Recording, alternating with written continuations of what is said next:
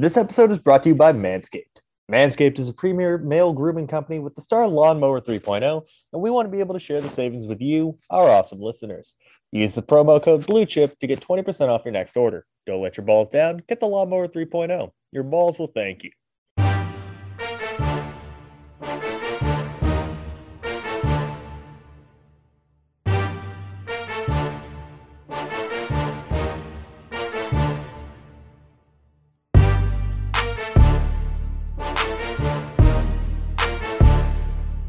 What's up, guys? Welcome back to the Big Shots NFL Draft Podcast. I'm your host, Mike Carnation. I am joined once again by Devin Jackson. Devin, how are you today? Pretty good, man. It busy. Took me 3 attempts to get through that intro, and I'm still not even sure if I did it right. Sounds like you did. Welcome back. You know you needed to take a much-needed break with everything going on, but good to have you back. Good to be doing the pod again. But yeah, I'm doing good, man. Just in the thick of draft season, just trying to get through these names, man. Yeah, same.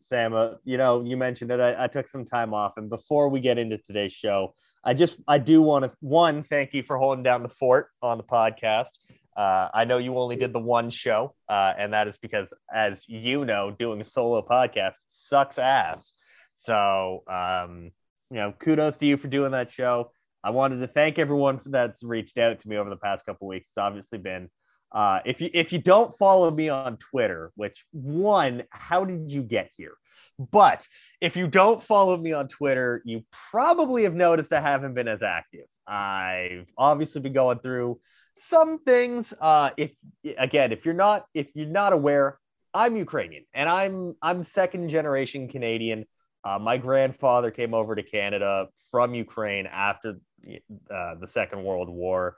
So there are definite personal ties to the homeland there, and seeing everything that's gone on there. I needed to get away from podcasting. I couldn't fake the enthusiasm.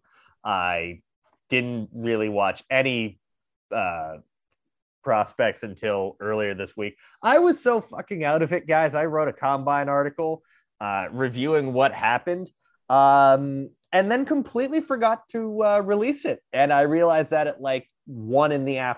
today, and was going to do so. And then I realized that, oh yeah, pro days have already started because the NFL can't schedule a damn thing properly. But long story short, I wanted to thank everyone that reached out to me. If I didn't respond to you, it's not because I'm an asshole. Okay, it might be because I'm an asshole, but it's probably just because I took really a long hiatus from social media, nowhere near as active. Hell, there was a scouting report that went 3 weeks without being tweeted out because I just didn't do it. It was finished and I never tweeted it out. It didn't even go with the proper format of the new Blue Chip Scouting scouting report tweets. But all that to say, we are now under 50 days until the NFL draft. Devin, like you said, going through these names. I have a lot of names. We were talking about the names before we went live. I have tried to pride myself for years on finally hitting 300 draft prospects. I've never done it. I've come close so many times. This is not going to be the year I do it at all. In fact, this might be the lowest number of prospects I've done since like 2016 or 17. I have actually put a cap on myself, and I won't say publicly what that cap is. But yeah, 300 out of the question, but I want to make sure I have my best work.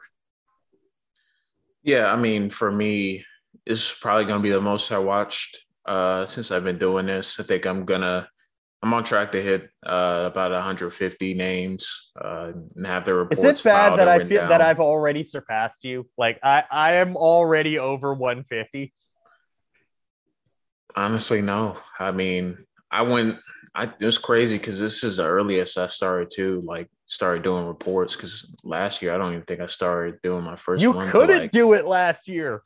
Yeah, that too. But no. Before that happened, I started probably mid to late January. But this year, started in December. Got through some names of the Mount Mac and Mount West early on, but Man, I still need to do Romeo Dubs. I've been kind of procrastinating on that one and some other big names in the conference like Trey McBride too. So I expect to do those in the coming weeks, but I'm getting close to 100 now. And I think, you know, as next few weeks unfold, I'll be able to knock out some of these, couple in a day is my goal. Watch some of these big names, get them out the way, and get to some of the smaller names I've been kind of holding out for more film on. Yeah. You know what? Film availability this year has also been a pain in the ass. I'm not going to lie. I mean, even on YouTube too, because it's not even just, you know, I know people have been clamoring for all 22, but YouTube dubs has been pretty scarce, especially for the smaller conferences too. Yeah. You're basically having to try to watch condensed games. Which makes it even harder to – it makes – exactly. No replays, exactly. Jeez. However, that's not what we're here to talk about. Obviously, it's not the most timely. You're hearing this on Friday. We're already several days into pro days, but just some quick thoughts from me that didn't make it onto the site. Devin, obviously, was tweeting through the combine. I was very much taking it a back seat. Jordan Davis is an athletic mountain range. That was how I coined it in my article. Dude should not be able to move that fast at 350 pounds. Made Dontari Poe look like a sloth, and that's not easy to do. I made a joke, and I might as well make it on the podcast because it didn't make it into an article form. In the UK, home of PFN's Ollie Hodgkinson and Blue Chip Scouting Zone, Zach Rogers. And yes, there is a reason I did it in that order. It's purely to piss off Zach. In the UK, moving house is when you just relocate and move to a different house. The moving house is what I'm going to call Jordan Davis going forward, because the man weighs a shed and moves that fast. Baylor has all of the speed, perhaps like all they have so much speed they can just give some of that speed to others. Like if you have excess speed, just go to Baylor, they will give it to you. Tyquan Thornton, ridiculously fast. Kalen Barnes nearly broke the 40-yard dash record. JT Woods ran a 4.36. Like all that was missing was like Terrell Bernard and Jalen Petrie running sub 4.4. Which they probably would have. But, yeah, I mean, Georgia and Baylor took over the combine, to be honest. Both schools, I mean, pretty much everyone from either of those schools tested insanely. I mean, Penn State didn't actually blow up the combine the way everyone expected them to. No, not really. I can't remember. I think Brandon Smith did run. Arnold Ebiketie, I want to say, he didn't run. I don't think he ran the 40, but he did the on-field drills. Also, there was a lot made of Tariq Woolen, like having his blazing fast 40, second fastest 40 defensive backs ever ran, blah, blah, blah, blah, blah. On the field, though, he looked very stiff. He looked very stiff. And you know what? The commentary was like, well, you know, he was probably a round 3 guy headed into this. You know, maybe he's a round 2 guy. I'm like, why? Because he ran fast. The dude can't open his hips, can't change directions. He can run straight forward very fast, but he's not exactly. If his hips don't improve, he's going to be a plain safety. So with that cornerback talk is going to disappear real quick. But yeah, I mean, I'm not overreacting to some of these 40 times. I mean, I know people are going to, you know, especially like Kyle Hamilton, Devin Lloyd, people were having meltdowns with the finest grains of salt. Because people are like, oh, my God, he ran a slower 40 than I expected. Yeah, if you look at the top, like, 10 40 times of all time, literally Chris Johnson is the only one that had any form of career. Like, we all know that John Ross did end up becoming the greatest football player ever to put on a pair of cleats, as did Reggie McNeil. Do you remember Reggie McNeil at all? I don't even know who that is. Yeah, he was like a Northern Illinois wide receiver, I think. Actually, he was a quarterback in college that converted to wide receiver at the NFL. I believe he was drafted in like the 7th round by the San Francisco 49ers. And the only reason I know who that is he was wide receiver for the Argonauts for like a year and a half. And he wasn't even good up here. Yeah. I mean, it is what it is, man. Jason Spriggs, the offensive tackle from Indiana a couple years ago, the Miles Jack year. He was the most athletic, fastest offensive tackle. Do you know how many games Jason Spriggs has started in his career? Not a single game. Yeah. And there was talk of him going in round one. LaRaven Clark from that same draft class. I could go on and on and on, but they're going to overrate the crap out of the 40. The other thing, I'm sorry. I need to get this off my chest, Evan. I haven't spoken on this in a week. I don't know why we needed to see like the camera pans to some random kid in the crowd picking his nose after like every single drill. It wasn't necessary. And I know I'm coming across very much old man yells at cloud, but I didn't need it. I really didn't need to. Oh, well, let's see what this random ass kid in section 300 thinks of Kyle Hamilton's 40 time. I don't care. I don't think they should be there. I'm very old school with this shit, man. I remember the days where you ran your 40 and then you jogged to the front, to the back of the line and you moved on. Now they got the NFL Network feed of it playing on the Jumbotron. So they look up and they see their time. What type of bullshit is this? I know, very much old man yells at cloud. I don't care. Yeah. Yeah, I mean, look. Can the NFL please figure out how the fuck to run a primetime combine? When you run it so late that the entire running back class just decides to just toss off the fucking agility drills. Again, apologies, of course. You know I'm back because you're going to have to mark this as explicit. But when the entire running back class says, now we're not going to run agility, there's probably a problem. The entire safety class decided that the bench wasn't worth their time. Can we not figure out how to run this efficiently? Please, for the love of God, you should not have players running agility drills at 11 p.m. because you can't schedule properly. Either start it earlier in the day or scrap the idea as a whole. Or just split it up. Don't make them do everything in the same day. 36 running backs, one group. 36. How is that one group worthy? I don't know. They were split up. There was one group they split up, and it was only like it was even 36. I don't think I can't remember what group, but yeah, we had these same issues the last time they had the combine in 2020. In 2020, they had 2 years to figure this out. Do you remember in 2020 when like every linebacker pulled their hamstring? There's a few people that pulled up, even running. There weren't as many this year, but Jesus. Yeah, I mean, look, first of all, I get why they want to do prime time for ratings, obviously. But if you're going to do a prime time, like, make sure these guys have a later day. Don't make them get up at 7 a.m., do media, then weigh in, and then you have to sit around for like 5-6 hours meeting with teams, etc., and then you have to go out and perform. You know, I think, and like wait 35 minutes between these damn 40 attempts, man. Yeah, it needs to be an overhaul, but that's a different episode for another day. We can revisit this probably next year. But I think just in general, I think obviously traction wise, it made sense for them to go prime time because a lot of people were watching it. I don't think it did. See, I disagree because for me, it's like, I understand like they usually have like super early, especially on like Saturday and Sunday mornings. They usually have it on. The weekends they used to start at 10. The other days the weekends they'd start at like 9, and the weekdays they'd start at like 11. Fine, whatever. God damn, man! Like, get it together. Money, man. Yeah, no, it's kind of like how once the draft moved primetime. But the thing is, this isn't the draft.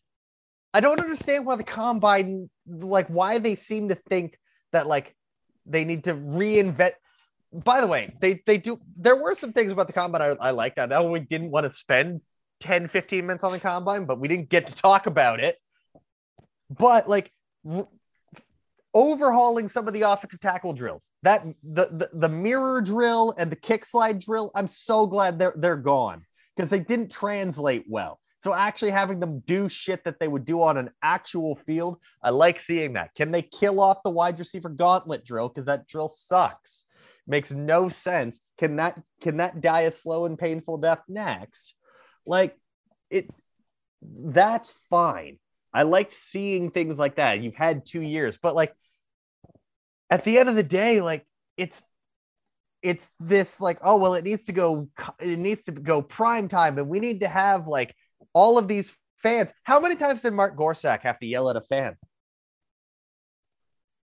Yeah, I don't know. Like, you knew this was going to happen. NFL teams aren't going to want to mingle it around the common folk. They don't even like media people at the Senior Bowl. What do you think they're going to do with Jim from accounting at the, you know, who's there with his kids? They don't give a shit. You're in their way. You're going to tell them to get the hell out of your way. Like, God, man, it annoyed that. Again, old man yells at cloud, fans shouldn't be allowed in, but like the other thing is like, I get the sense that Roger Goodell saw Adam Silver in his like, I'm the cool commissioner. And I make fun of Adam Silver too, because I think he's a knob, but like, it's like Goodell is trying to like reinvent the wheel, kind of like how Adam Silver just decides every couple of years, we're going to make the All-Star game new and exciting. And no, just stop. Just they're like, yeah, it's antiquated. The combine's ancient and it doesn't really matter. Don't try to make it something it's not. Well, that's what they have to do, unfortunately. The combine has become the rookie sophomore game of the NFL draft.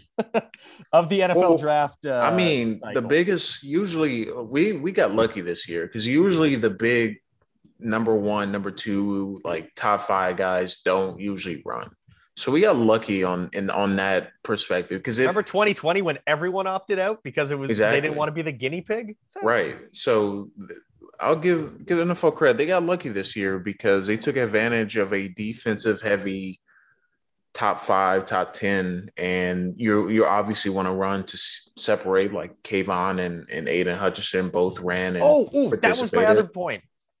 Why is the NFL labeling those two guys as combine losers? Kayvon Thibodeaux somehow has these work ethic issues, and he comes across as very smug because he says that he's actually really good at football. And apparently now that's a bad thing, except for when the NFL and media tell us it's not a bad thing. And Kayvon Thibodeaux, and Adrian Hutchinson, Aidan Hutchinson, you can tell I'm very rusty when it comes to talking. I haven't really done a whole lot of, I haven't had anyone to talk to for a week, Devin. Aidan Hutchinson's arms came in too short, and arm length matters, except for all of these times where we've told you it doesn't matter. Unless it shows up on film where Aidan Hutchinson's struggling due to arm length, and I start seeing Kayvon Thibodeaux lying down and taking a nap in the middle of a play, I'm just going to call bullshit on it. I think it's because these guys had the nerve to be in contention for the number one overall draft pick and play a position other than quarterback, because the NFL is secretly run by Zach Rogers, who believes that all 32 first-round picks should be quarterbacks. I mean, apparently NFL does too. But no, on the serious note, it's that time of the year, man. Unfortunately, every year we have a top prospect that gets heavily scrutinized for whatever reason. And this year they decided that it was going to be Kayvon Thibodeaux after proclaiming he thinks he's the best football player out there. So what's he supposed to say? No, I suck. Be humble, I guess. But like the other thing is it's not like.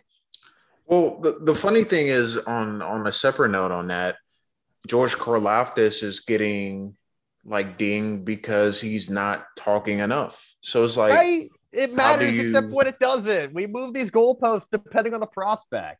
So now Karlaftis is going to be his second round pick because he's not an alpha male. But when you have an alpha male in front of you, it's a problem. So yeah, man, it's the NFL, man. It matters except when it doesn't. We tell you when things matter, and it's just like, where are we going with this, man? Like, I know we just spent like 20 minutes talking about this on the combine, and we literally said before we hit record that we weren't going to do this, but the NFL combine gave us so many things to talk about. Well, I mean, that's what they wanted to do anyway. So they won. I fell for that. The clickbait bullshit, didn't I? Yeah, they won in that department because that was their goal, to make it, something you talk about past the day it happens or the days that it occurs. So got to give them credit for that one. Yeah, no. What else? I mean, I think we can put a bow on the combine. Let's move into some prospects we watched. I watched a couple of fun tight ends and a highly touted defensive prospect. So, Devin, who do you want me to talk about first? I'm all for tight ends. You know I love tight ends, so. All right, I watched two guys. One of them was sneaky fast. The other one, sneaky good. Chigoziem Okonkwo. I almost said Chigoziem Awuzie. Jesus Christ, I'm out of it. Chigoziem Okonkwo out of Maryland and Jelani Woods out of Virginia. And they actually stacked up one right after the other. I think these are very solid day three tight ends in a tight end class that's sneaky deep. I mean, listen, I haven't gotten to Greg Dulcich yet, but I honestly think that in the top like 100 to 125 picks, Devin, I might have like 8 tight ends. That sounds about right. I mean, yeah, that's how deep this class is. I mean, you got names like obviously McBride and Weidermeyer, near the top, but then also you got Kay Odden, who's come out for injury, but I think is still one of the better tight ends in this class. Isaiah Likely, obviously from your conference, in the mix. Greg Dulcich was a fantastic watch. Got to watch him last week. Funny story on Isaiah Likely. He's the only player I've watched so far and done the final grade where his preseason grade and his final grade were identical. He got the same marks in everything. He was consistent player. 2020 and 2021 tape might as well have been the exact same tape. I swear to God, I watched different games.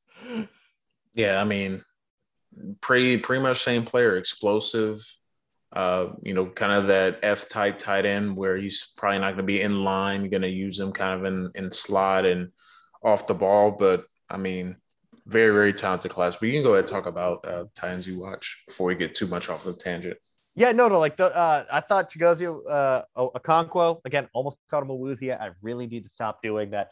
Okonkwo, smooth route runner, really athletic, decent blocker. I think that he's actually a solid day three. You know, you're probably never gonna have him be your number 1 tight end, but he's a solid tight end 2 in that offense. And then Jelani Woods, you actually watched him as well. So what? We'll kind of go back and forth. I saw a guy that's kind of low end starter upside with him. I think he's a tight end too. I just don't see tight end 1 traits on him. I see size. I see someone that, is a big body, going to be a big red zone target, especially early on in his career. But I don't see I don't see the hype the same people see on social media about him. I think there is still a level of development he needs to go through before he can be a serious, first couple options in NFL offense.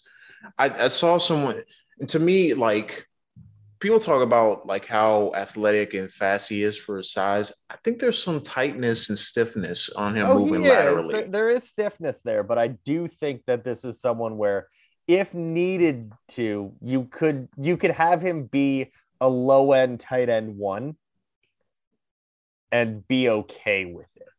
Yeah, you don't want to be in tight end 1 long term. I think a couple years. Years. No, not right off the bat. No. Let's be real here, Devin. I still have a 4th round grade on it for a reason. Same. Yeah. But same. Like, this is someone where his ceiling is someone where you could have him as your tight end 1 and be comfortable with it without needing to like, oh my God, he's our tight end 1. We need to replace him right away. Yeah. See, you want him as your number 2 tight end, but you could get away with him as your number 1. I agree. I think his blocking still has a way to go. He has length.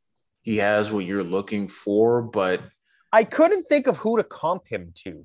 See, he gave me like a little bit of Jared Cook vibes in terms of just the way he moves, but in terms of like actual like height, weight, size comparison, I couldn't quite come up with one because I just don't think 6'7", 265. The only one I could possibly think of was Dwayne Allen. That was the only one that kind of came to mind. I could see that. But I think he's a better athlete than Allen was. He's certainly a better athlete. I just think there's just something missing with him for me. Mm-hmm. Like when he goes vertical, like he can get down the field. Like he glides when he runs. But to me, like when he's like making his breaks, like out breaking routes, I just feel like there's a little stiffness in his ankles and he's just not as fluid moving like east to west versus north and south. Like in breaking routes, he looks fine. And I thought Illinois was his best game, but like I want to say it was against, because I watched 4 games of him, and I want to say it was one of the games that I was watching. I was like, this dude just doesn't look fluid. I think the Louisville game, he had like 3-4 drops. That was another issue with him. I think he dropped the ball a little too much for my liking, but he looked good against Pittsburgh. I thought that was also one of his better games, and I think in terms of, you know, his projection, he's a tight end too, but I just think he's going to have to clean up, you know, some of his route running because it was very hit or miss with him. Yeah, absolutely. Who was your first guy you wanted to talk about? So I watched Jashaun Corbin last night, and when you were listening to this, it was Wednesday night. And you could have just lied and kept it going, man. It doesn't matter. I know, but I thought, you know, he really put together a nice 2021. You know, he was a former Texas A&M guy in 2018 and 2019, transferred to Florida State in 2020. And I thought he really took the, you know, kind of the lead back role in the latter part of the season because Florida State rotated their running backs a ton. So he's not playing every snap, every down. I think there's some upside in his pass protection, but I think he still has a little bit of ways to go in terms of being a consistent pass blocker and being in on third downs to block, because he was taken off the field quite a bit on third downs. I did note that in the scouting report, but I think he has some upside as a receiver. You know, it's kind of that ideal size you want, 5'11", 202, which what he weighed in at the combine. I want to say he ran sub 4.5, if I'm not mistaken. Oh, no. He didn't run at all. Excuse me. He didn't test at all, which I thought was a little surprising, considering, you know, how fast he looked on tape. Yeah. Acceleration. But yeah, you know, I just think he's going to be a day 3 running back that fits best in the zone scheme, and someone that, you know, is able to accelerate through the hole quickly, identify which holes he needs to get through, accelerate through the hole, and he breaks through arm tackles, but he doesn't really do anything creative with the ball in his hands once he's outside of the box. So I kind of deduct him on that. He's not really I don't think he's going to be an RB1 at the next level. I do think he has a skill set where he could be a spot starter, but I think ultimately he's probably going to be a rotational back. Has some special teams in his background as well. Was a kick returner at Texas A&M. I think he had like a 97-yard kick return as a freshman, and had some other returns as a punt returner too at Florida State. But overall, I like this game. I like his skill set, but I think he's that typical day 3 guy that comes in and is a rotational piece in the backfield. Like him in a zone scheme, though. Yeah, absolutely. I haven't gotten to Corbin yet, but by the way, apologies if you heard me have an outburst during Devin's thing there. I thought my microphone was turned off and I had to respond to something. So, but no, like you were saying, Corbin, haven't gotten to him yet. He is one of those guys that's on my list. I am intrigued by him. I heard he did really good things. I'm intrigued to check out and see if what I've heard matches up on film.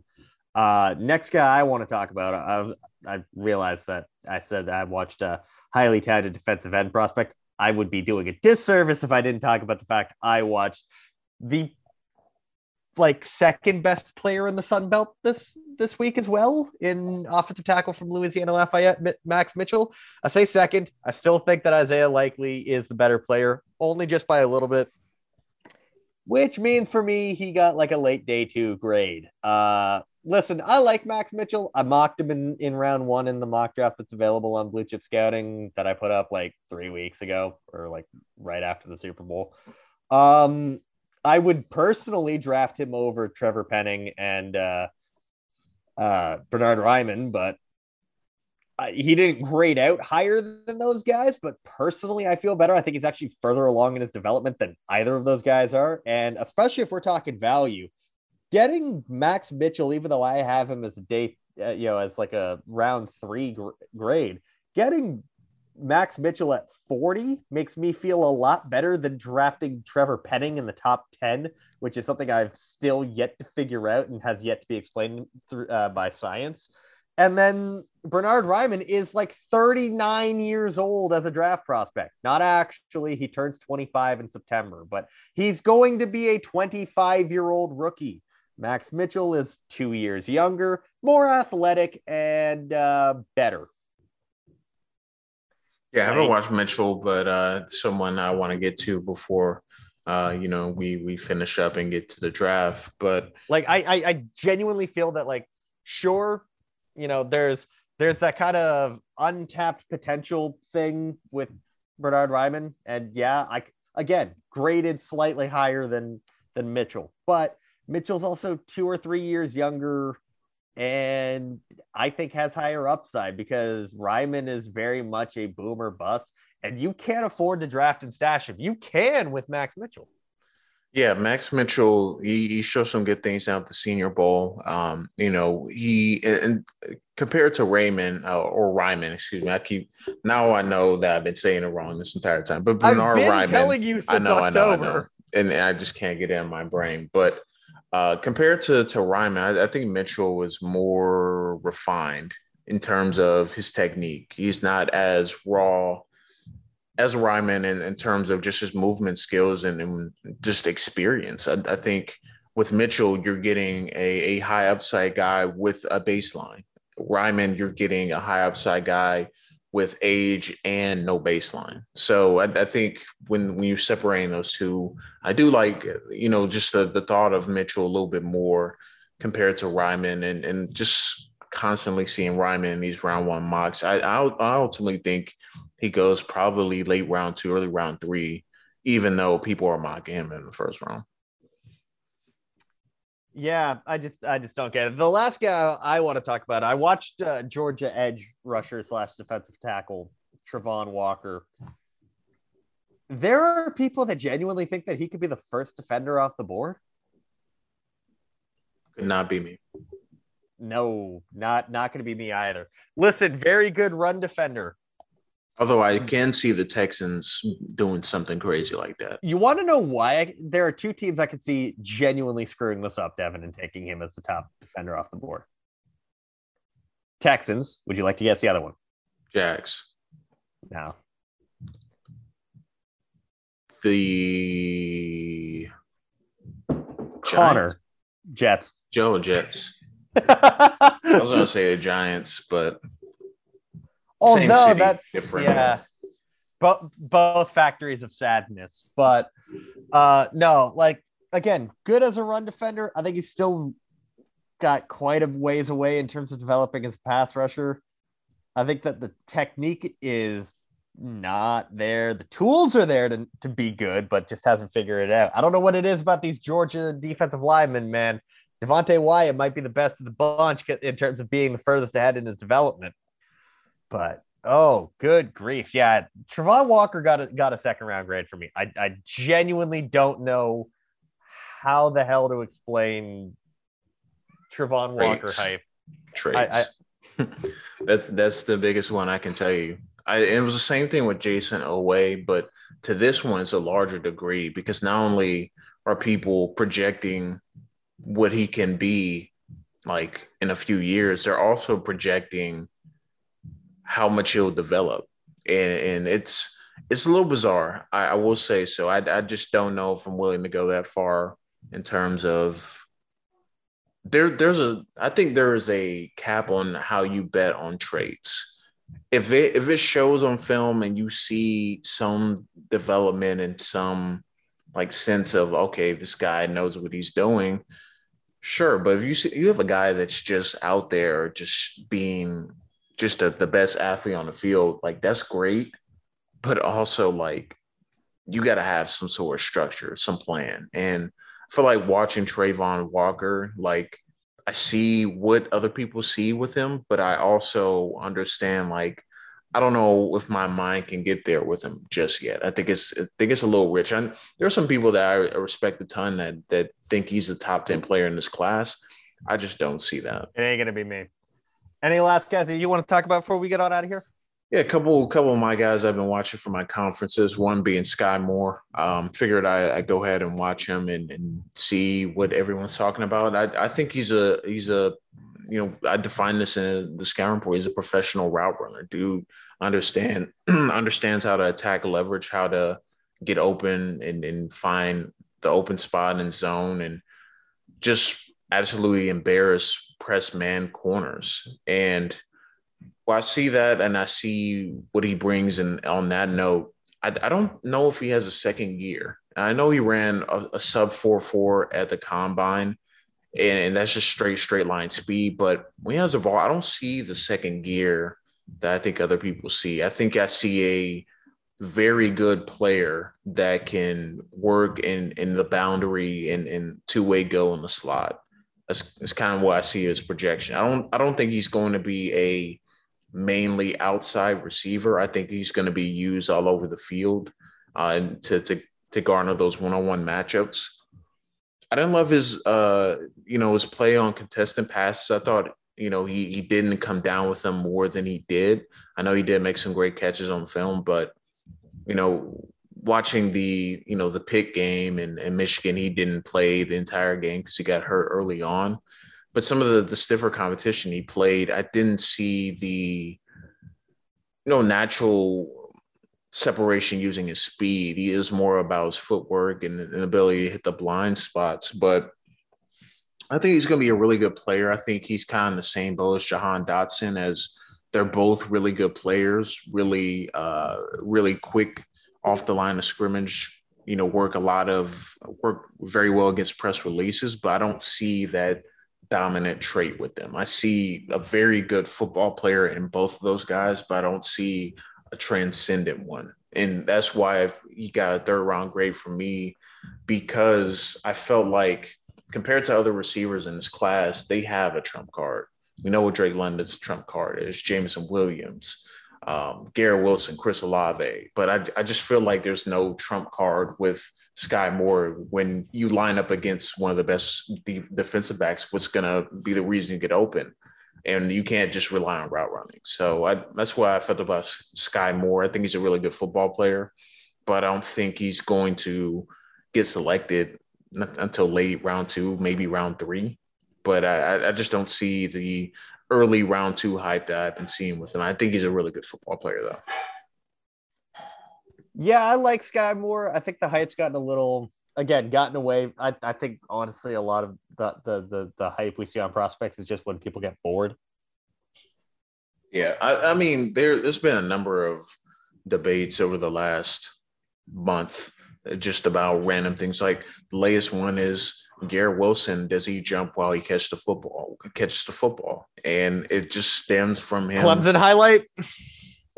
That and him doing that at the combine. So it's like, goddamn. We get to a point where we understand what a player does well, that we start to nitpick what they do well and say, is this really what they do well? And it just, the discourse never ends. So I'm kind of glad we're finally moving away from the quarterback class, but I'm now, it's like we're getting because they suck. Oh, that was the other thing I wanted to talk about, is that nothing the quarterbacks did at the combine, it mattered whatsoever.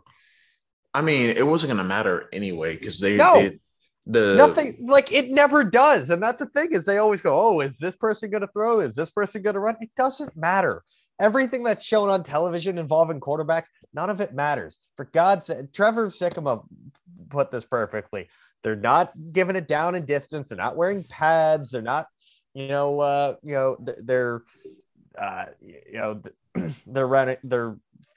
not throwing to players that they hadn't met until earlier in the day. And I'll add this one in myself, Devin. I can't take anything a quarterback does seriously while they're being evaluated when they're not wearing pants. Yeah. Well, shout out to Johnny Menzo. I will say shout out to Johnny Menzo because he was the one that was like, there's a name I haven't heard in almost a decade. You know what? I'm going to put the pads on and helmet, and I'm really going to do this on pro day. So no one's going to top that. But we'll see what about that. I thought you were talking about somebody did recently. Nah, way back. But no, we'll see what happens on pro days. I think that's gonna be where all the talk is. You schedule that. Right. But I will say though, on the quarterback talk, I will say I do think Sam Howell is better than people are giving him credit for. I have said that as well. I will say that Desmond Ridder is still not good at football. I got him coming up, and it's going to be a ride. Have fun. I think that's the perfect place to end it. That's going to do it for today. As always, you can find me on Twitter at MikeH_draft. You can find Devin on Twitter at RealD_Jackson. Follow the show on Twitter at BigShotsPod. Follow our work at Blue Chip Scouting. Follow Blue Chip Scouting at Blue Chip Scout. Ad reads after this, and we will see you guys next week. I want to thank our friends over at Jersey House for sponsoring today's show. No one likes paying full price for jerseys, and thanks to Jersey House, you don't have to anymore. Jersey House has all your needs covered, whether you want an NFL, NBA, NHL, MLB, or college jersey, or if you want a jersey for the European football, they've got it all. They also do custom jerseys and are always looking to add more players to their vast catalog. Head on over to jerseyhouse.ca and use the code BIGSHOTS to save 15% off your next order and help give back to the podcast. They ship anywhere in the world, and Devin and myself swear by their products. That's jerseyhouse.ca and the promo code BIGSHOTS for 15%.